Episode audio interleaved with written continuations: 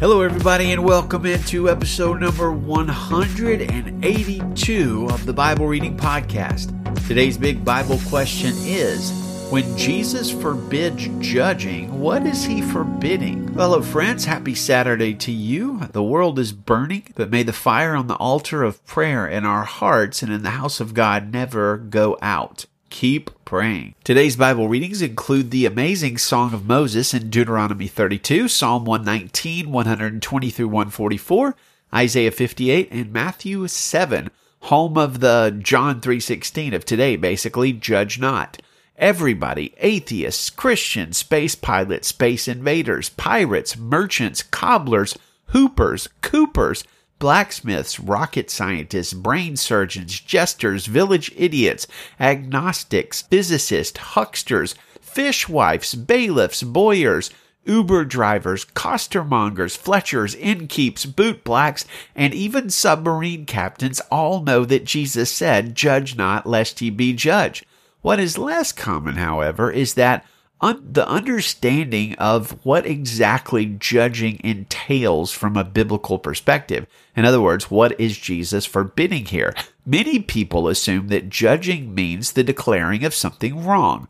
But consider this hypothetical conversation. Cobbler Joe says, You know who I really hate? Scandinavians. They look funny, smell like fish, tower over the rest of us with their above average height, and are dumber than Irish potato candy. Starship's Captain Spiff. Joe, you're being a racist there, and you should know that Irish potato candy isn't Irish and usually doesn't have potatoes in it at all, but rather coconuts and cinnamon. Cobbler Joe. Don't judge me. The Bible says not to judge, Spaceman Spiff. Also, you are making that up about Irish potato candy. Starship Space Captain Spiff. Just Google it, racist. I, look, I know, I know. I should be writing screenplays with such brilliant and realistic characters and character names and dialogue that just flows like butter, right? But alas, I'm stuck doing a ba- daily Bible podcast and some till somebody uh, like Warner Brothers, I suppose, discovers my amazing dialogue writing ability. Anyway, what were we talking about? Irish potato can. Oh, yes, of course. We were talking about judging. So let's get back on track and read Matthew chapter 7 to hear what Jesus has to say about judging. Matthew 7, verse 1 in the Christian Standard Bible Do not judge so that you won't be judged. For you will be judged by the same standard with which you judge others, and you will be measured by the same measure you use. Why do you look at the splinter in your brother's eye, but don't notice the beam of wood in your own eye? Or how can you say to your brother, Let me take the splinter out of your eye, and look, there's a beam of wood in your own eye? Hypocrite! First take the beam of wood out of your eye, and then you will see clearly to take the splinter out of your brother's eye. Don't give what is holy to dogs, or toss your pearls before pigs, or they will trample them under their feet, turn and tear you to pieces.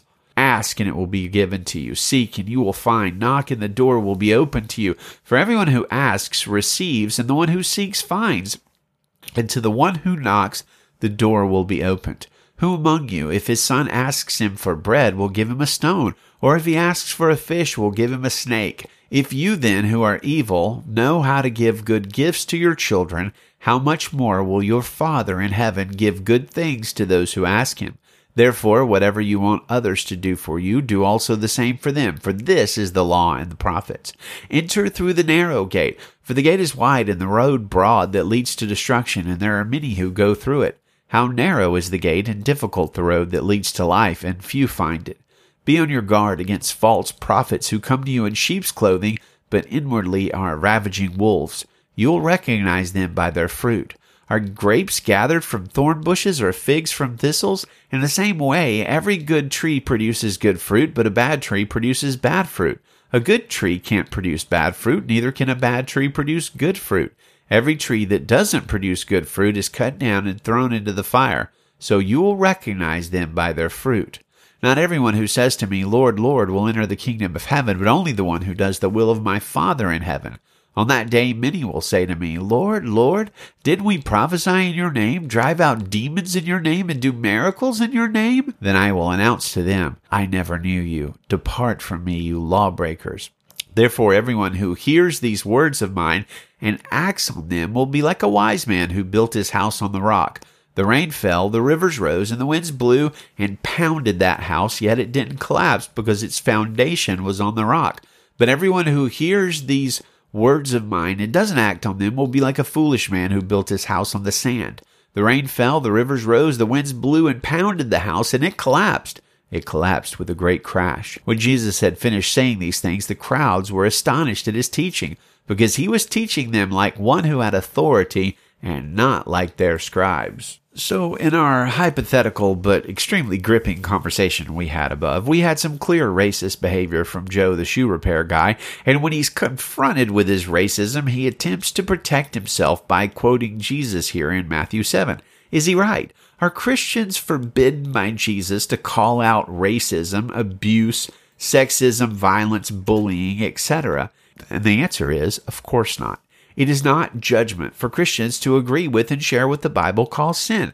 The Bible expressly and explicitly forbids racism, certain sexual behaviors, lying, haughtiness, abuse, theft, drunkenness, and many other things. It is not being judgmental to agree with, teach, exhort people with what the Bible says.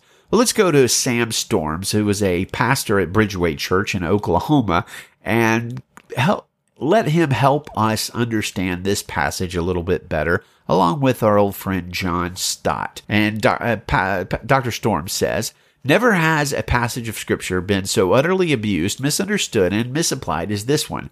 Non Christians and a few misguided believers as well use this text to denounce any and all who venture to criticize or expose the sins, shortcomings, or doctrinal aberrations of others. One dare not speak ill of homosexuality, adultery, gossip, cheating on your income tax, fornication, abortion, non Christian religions, and so on, without incurring the wrath of multitudes who are convinced that Jesus, whom they despise and reject, said that we would, shouldn't judge one another. The problem, says Storms, is due in large measure to the fact that people hate absolutes, especially moral absolutes. To suggest that there really is an absolute difference between good and evil, truth and falsity, is to risk being labeled as medieval and closed minded. The irony, of course, is that in judging us, for judging others, they are themselves violating the very commandment to which they want to hold us accountable. To insist that it is wrong to pronounce others wrong for embracing a particular belief or moral practice is itself an ethical position, a moral stand. To insist on uncritical tolerance of all views is extremely intolerant of those who embrace a different perspective. What then does Jesus mean in Matthew 7 1 through 6? Well, it would appear that Jesus is prohibiting the sort of judgmental criticism that is self righteous, hypercritical, hypocritical, and destructive. He is prohibiting the kind of judgment we pass on others, not out of concern for their spiritual health and welfare, but solely to parade our alleged righteousness before people. Jesus is prohibiting not loving rebuke and constructive criticism, but rather self serving censoriousness. To be censorious, as John Stott explains, does not mean to assess people critically, but to judge them harshly. The censorious critic is a fault finder who is negative and destructive towards other people and enjoys actively seeking out their failings. He puts the worst possible construction on their motives, pours cold water on their schemes, and is ungenerous towards their mistakes. To sum up, says Stott, the command to judge not is not a requirement to be blind, but rather a plea to be generous. Jesus does not tell us to cease to be men by suspending our critical powers, which help to distinguish us from animals, but to renounce the presumptuous ambition to be God by setting ourselves up as judges. But we shouldn't stop with merely verse uh, chapter 7 verse 1 for Jesus has much more to say on this subject in the verses that follows.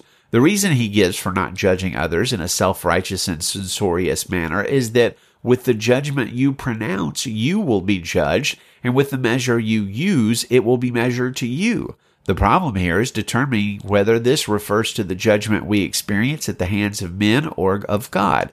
I'm convinced it is the latter. When we set up a standard to which others must conform, we are no less obliged to keep it than they are. That is why humility and love must govern our judgments. All criticism must be preceded by confession. Before we point out a fault in others, let us first confess its presence in our own lives. An illustration of this principle is given for us by Jesus in Matthew 7 3 through 5. Why do you see the speck that is in your brother's eye, asks Jesus, but don't notice the log that is in your own eye? Or how can you say to your brother, Let me take the speck out of your eye, when there is the log in your own eye? You hypocrite! First take the log out of your own eye, and then you will see clearly to take the speck out of your brother's eye. This principle applies to any number of situations, such as denouncing the external visible sins of the flesh like adultery, theft, murder, in order to excuse or minimize the internal, less visible sins of the heart like jealousy, bitterness, greed, or lust. Related to this, the tendency to point out the faults of others precisely to throw them off the, the scent of our own sin. This form of judgment is nothing more than self justification. We think that if we can make known to others the gravity of their sins, we will, by comparison, come out smelling like a rose. Those wise words from Mr. Storm and a good exhortation for Jesus, from Jesus. Let's continue with Deuteronomy chapter 32, verse 1 in the Christian Standard Bible. Pay attention, heavens, and I will speak. Listen, earth, to the words from my mouth. Let my teaching fall like rain and my word settle like dew, like gentle rain on new grass and showers on tender plants. For I will proclaim the Lord's name, declare the greatness of our God.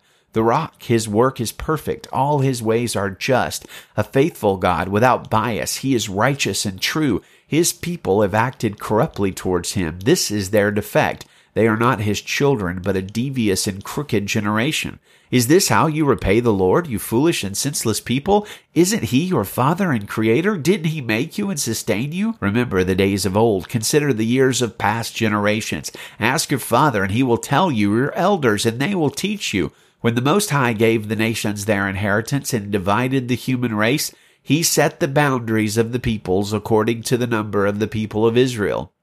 But the Lord's portion is his people, Jacob his own inheritance. He found him in a desolate land, in a barren, howling wilderness. He surrounded him, cared for him, and protected him as the pupil of his eye. He watches over his nest like an eagle and hovers over his young. He spreads his wings, catches him, and carries him on his feathers. The Lord alone led him with no help from a foreign God. He made him ride on the heights of the land and eat the produce of the field. He nourished him with honey from the rock and oil from flinty rock curds from the herd, and milk from the flock, with the fat of lambs, rams from Bashan, and goats with the choicest grains of wheat. You drank from, wine from the finest grapes. Then Jeshurun became fat and rebelled. You became fat, bloated, and gorged. He abandoned the God who made him and scorned the rock of his salvation. They provoked his jealousy with different gods. They enraged him with detestable practices. They sacrificed to demons, not God, to gods they had not known, new gods that had just arrived, which your ancestors did not fear. You ignored the rock who gave you birth. You forgot the God who gave birth to you. When the Lord saw this, he despised them. Angered by his sons and daughters, he said, I will hide my face from them. I will see what will become of them, for they are a perverse generation, unfaithful children. They've provoked my jealousy with what is not a God. They have enraged me with their worthless idols. So I will provoke their jealousy with what is not a people. I will enrage them with a foolish nation, for fire has been kindled because of my anger and burns to the depths of Sheol. It devours the land and its produce and scorches the foundations of the mountains. I will pile disasters on them. I will use up my arrows against them. They will be weak from hunger, ravaged by pestilence and bitter plague.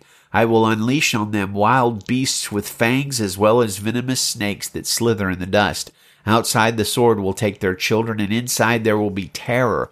The young man and the young woman will be killed, the infant and the gray haired man. I would have said, I will cut them to pieces and blot out the memory of them from mankind if I had not feared provocation from the enemy or feared that these foes might misunderstand and say, our own hand has prevailed. It wasn't the Lord who did this. Israel is a nation lacking sense with no understanding at all. If only they were wise, they would comprehend this. They would understand their fate. How could one pursue a thousand or two put ten thousand to flight? unless their rock had sold them, unless the Lord had given them up. But their rock is not like our rock, as even our enemies concede. For their vine is from the vine of Sodom and from the fields of Gomorrah. Their grapes are poisonous, their clusters are bitter. Their wine is serpents of venom, the deadly poison of cobras. Is it not stored up with me, sealed up in my vaults? Vengeance and retribution belong to me. In time their foot will slip, for their day of disaster is near, and their doom is coming quickly. The Lord will indeed vindicate his people and have compassion on his servants when he sees that their strength is gone and no one is left slave or free. He will say, Where are their gods, the rock they found refuge in? Who ate the fat of their sacrifices and drank the wine of their drink offerings? Let them rise up and help you. Let it be a shelter for you. See now that I alone am He, for there is no God but me. I bring death and I give life. I wound and I heal. No one can rescue anyone from my power. I raise my hand to heaven and declare, as surely as I live forever, when I sharpen my flashing sword and my hand takes hold of judgment, I will take vengeance on my adversaries and repay those who hate me. I will make my arrows drunk with blood while my sword devours flesh, the blood of the slain and the captives, the heads of the enemy leaders. Rejoice, you nations, concerning his people, for he will avenge the blood of his servants. He will take vengeance on his adversaries. He will purify his land and his people. Moses came with Joshua son of Nun and recited all the words of this song in the presence of the people. After Moses finished reciting all these words to all of Israel, he said to them, Take to heart all these words I am giving you as a warning to you today, so that you may command your children to follow all the words of this law carefully. For they are not meaningless words to you, but they are your life, and by them you will live long in the land you are crossing the Jordan to possess. On that same day, the Lord spoke to Moses, Go up Mount Nebo in the Abarim range in the land of Moab, across from Jericho, and view the land of Canaan I am giving the Israelites as a possession. Then you will die on the mountain that you go up, and you will be gathered to your people, just as your brother Aaron died on Mount Hor and was gathered to his people. For both of you broke faith with me among the Israelites at the waters of Meribah Kadesh in the wilderness of Zin by failing to treat me as holy in their presence. Although from a distance you will view the land that I am giving the Israelites, you will not go there. Psalm chapter 119, verse 121. I have done what is just and right. Do not leave me to my oppressors. Guarantee your servant's well being. Do not let the arrogant oppress me. My eyes grow weary looking for your salvation and for your righteous promise. Deal with your servant based on your faithful love. Teach me your statutes. I am your servant. Give me understanding so that I may know your decrees. It is time for the Lord to act, for they have violated your instruction. Since I love your commands more than gold, even the purest gold, I carefully follow all your precepts, and I hate every false way. Your decrees are wondrous, therefore I obey them. The revelation of your words brings light and gives understanding to the inexperienced. I open my mouth and pant because I long for your commands. Turn to me and be gracious to me, as is your practice towards those who love your name. Make my steps steady through your promise. Don't let any sin dominate me. Redeem me from human oppression, and I will keep your precepts. Make your face shine on your servant, and teach me your statutes. My eyes pour out of streams of tears because people do not follow your instruction. You are righteous, Lord, and your judgments are just. The decrees you issue are righteous and altogether trustworthy. My anger overwhelms me because my foes forget your words. Your word is completely pure and your servant loves it. I am insignificant and despised, but I do not forget your precepts. Your righteousness is an everlasting righteousness and your instruction is true. Trouble and distress have overtaken me, but your commands are my delight.